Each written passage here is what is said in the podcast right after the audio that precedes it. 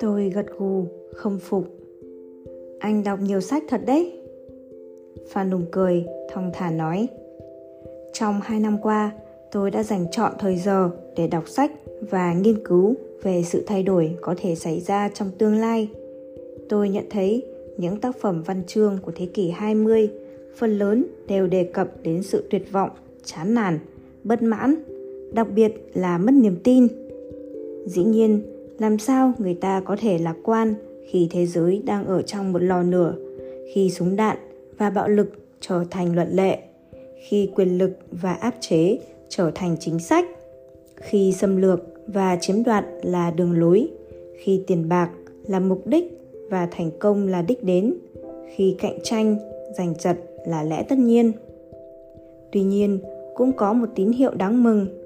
Theo thống kê gần đây của các nhà xuất bản lớn tại Hoa Kỳ thì khuynh hướng đọc sách của mọi người đã thay đổi. Nhiều người tìm đọc các loại sách về lịch sử, tôn giáo, nhất là sách về thiền hay về những điều thanh cao. Việc này cho thấy xu hướng bi quan, yếu thế của thế kỷ 20 đang bị đào thải. Khi con người thay đổi tâm hồn, họ sẽ thay đổi quan niệm và khi quan niệm thay đổi, xã hội cũng sẽ thay đổi.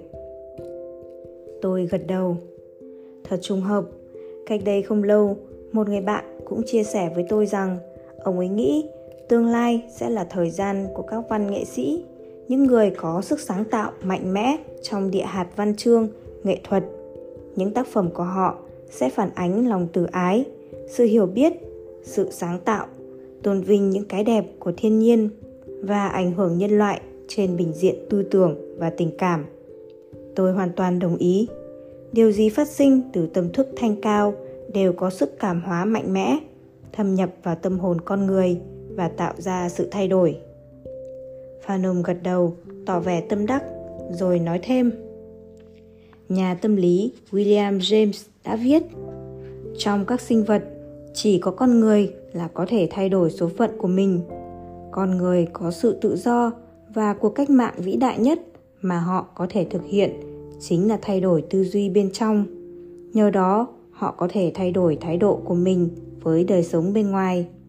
Do đó, tôi hy vọng chúng ta có thể đem lại cho thế hệ sau những lý do chính đáng để tin tưởng vào tình người để giải quyết vấn đề và khôi phục lại trái đất của chúng ta thời gian còn lại của cuộc gặp mặt hôm đó tôi và Phanum tiếp tục bàn về những gì quỹ tài trợ có thể làm được. Những đối tượng nào cần đến chúng tôi và chúng tôi sẽ làm gì để giúp họ?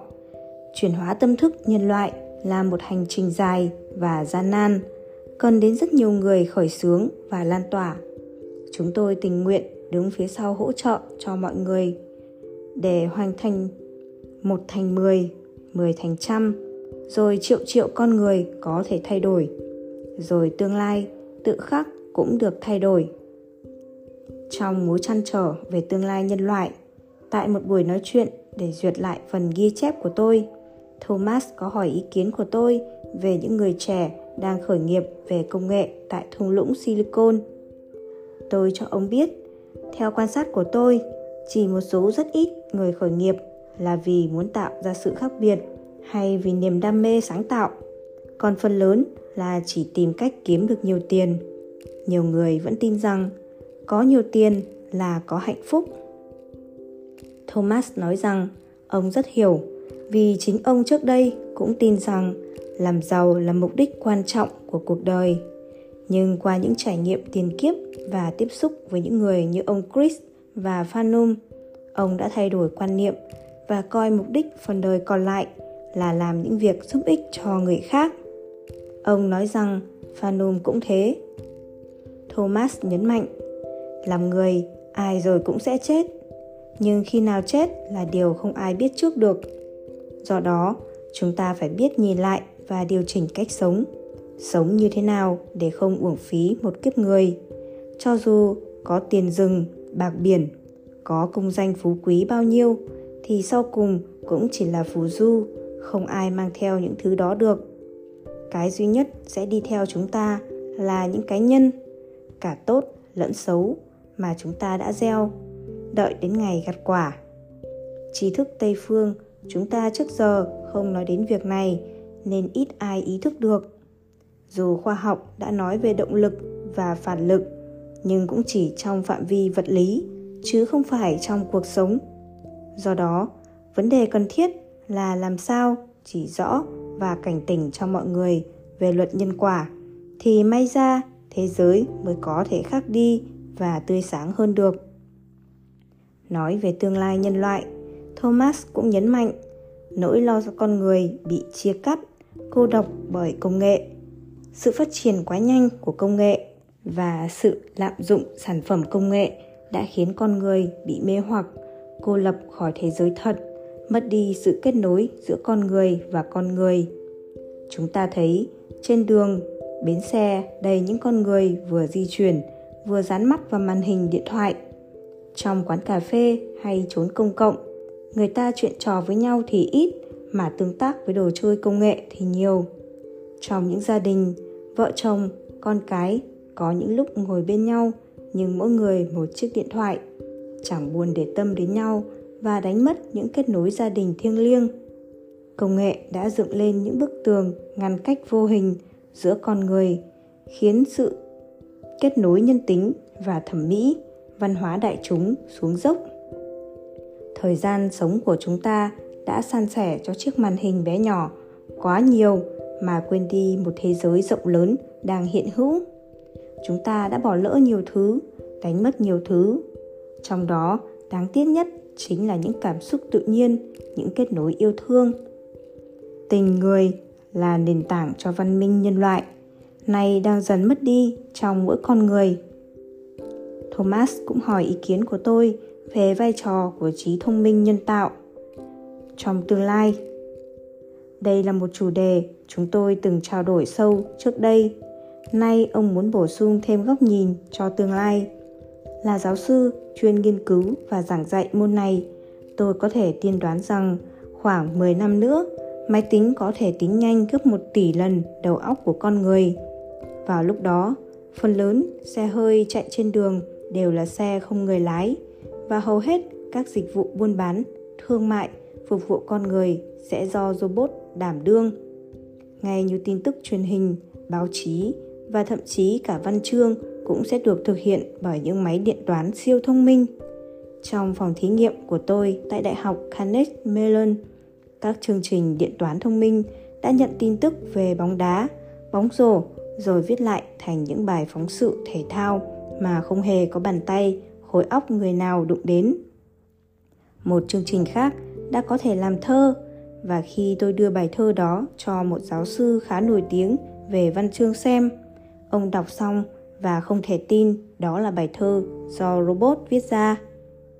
Áp dụng công nghệ thông minh giúp các quốc gia phát triển nhanh hơn, nhưng không mấy ai nhìn xa thấy được sự phát triển như vũ bão của công nghệ đã đẩy hàng triệu người vào cảnh thất nghiệp. Bên cạnh hào quang của những người khởi nghiệp thành công là biết bao nhiêu người khởi nghiệp thất bại và bao nhiêu công nhân mất việc vì hãng xưởng của họ đã được tự động hóa. Suy cho cùng, robot có thể thông minh nhưng không thể có được trí tuệ uyên bác thực sự thông minh và trí tuệ khác nhau rất xa. Quá đề cao hay phụ thuộc vào robot sẽ khiến con người ngày càng kém phát triển. Tôi không lên án công nghệ, nhưng tôi muốn đưa ra một lời cảnh cáo rằng công nghệ không phải là giải pháp cho tất cả. Chúng ta cần sử dụng công nghệ với sự sáng suốt và tình nhân ái.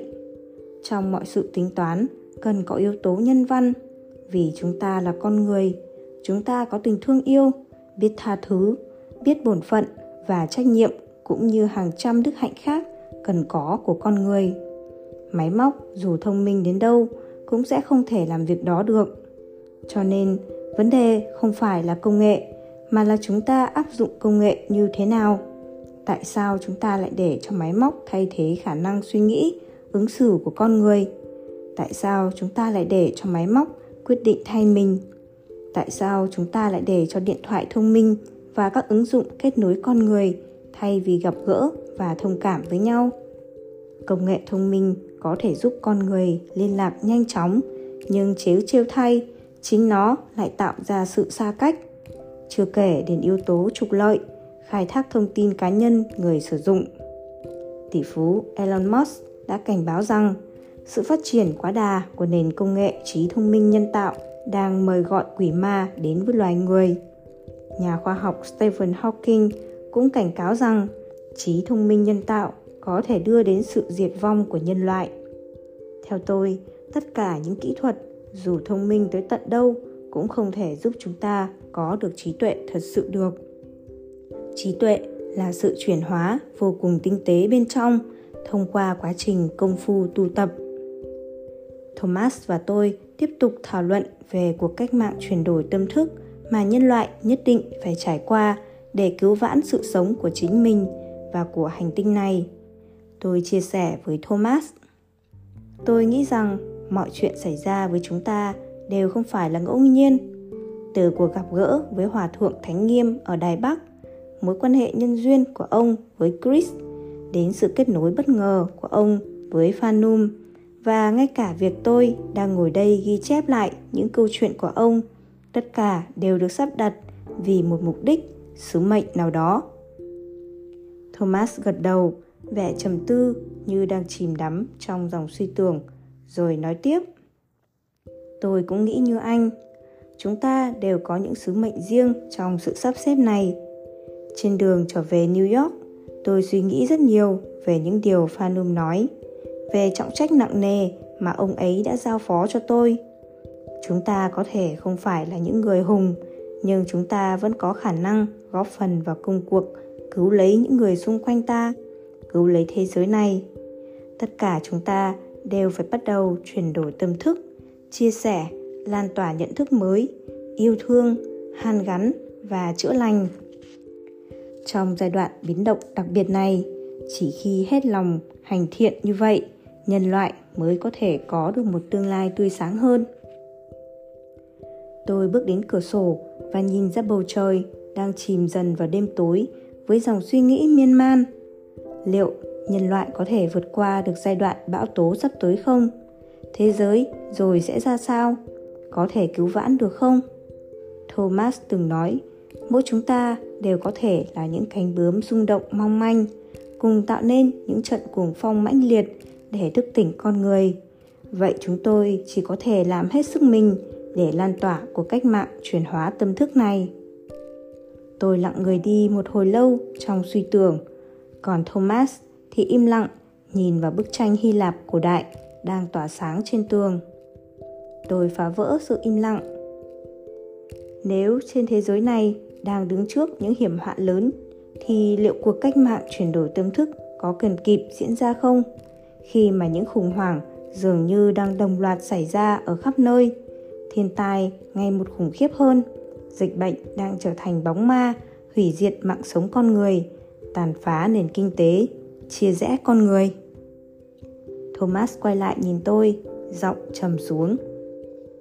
Không cần phải là nhà tiên tri, thì bất cứ ai cũng có thể thấy những tai ương đang ập đến hành tinh này mỗi lúc một dồn dập hơn và thật khó lý giải.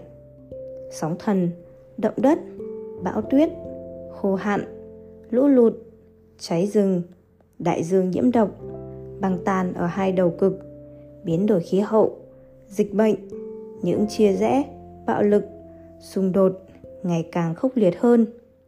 Cuộc cách mạng chuyển đổi tâm thức mà chúng ta hướng đến có diễn ra kịp hay không phụ thuộc vào sự lan tỏa từ những người biết thức tỉnh tôi không dám nói trước điều gì.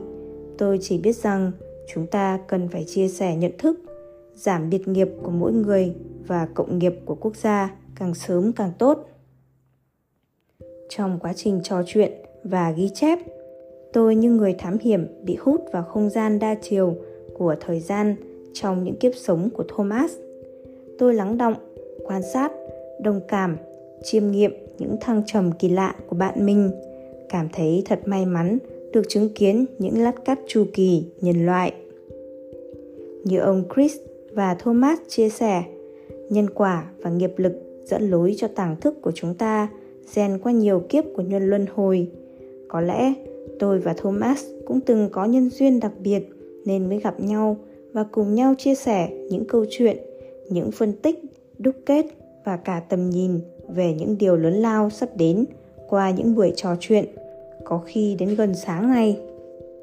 Thời gian trôi qua nhanh, sau hơn 10 ngày trao đổi, ghi chép kỹ lưỡng cuộc hành trình hiếm có của Thomas, tôi nóng lòng trở về để tiếp tục vào việc viết hoàn tất cuốn sách.